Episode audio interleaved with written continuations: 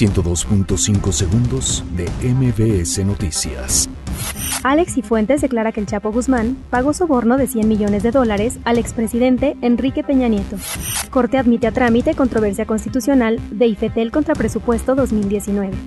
La Secretaría de Seguridad Ciudadana ha otorgado 1.193 acompañamientos a pipas de Pemex.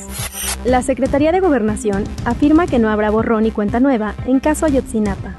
César Augusto renuncia a 50 años de militancia al PRI.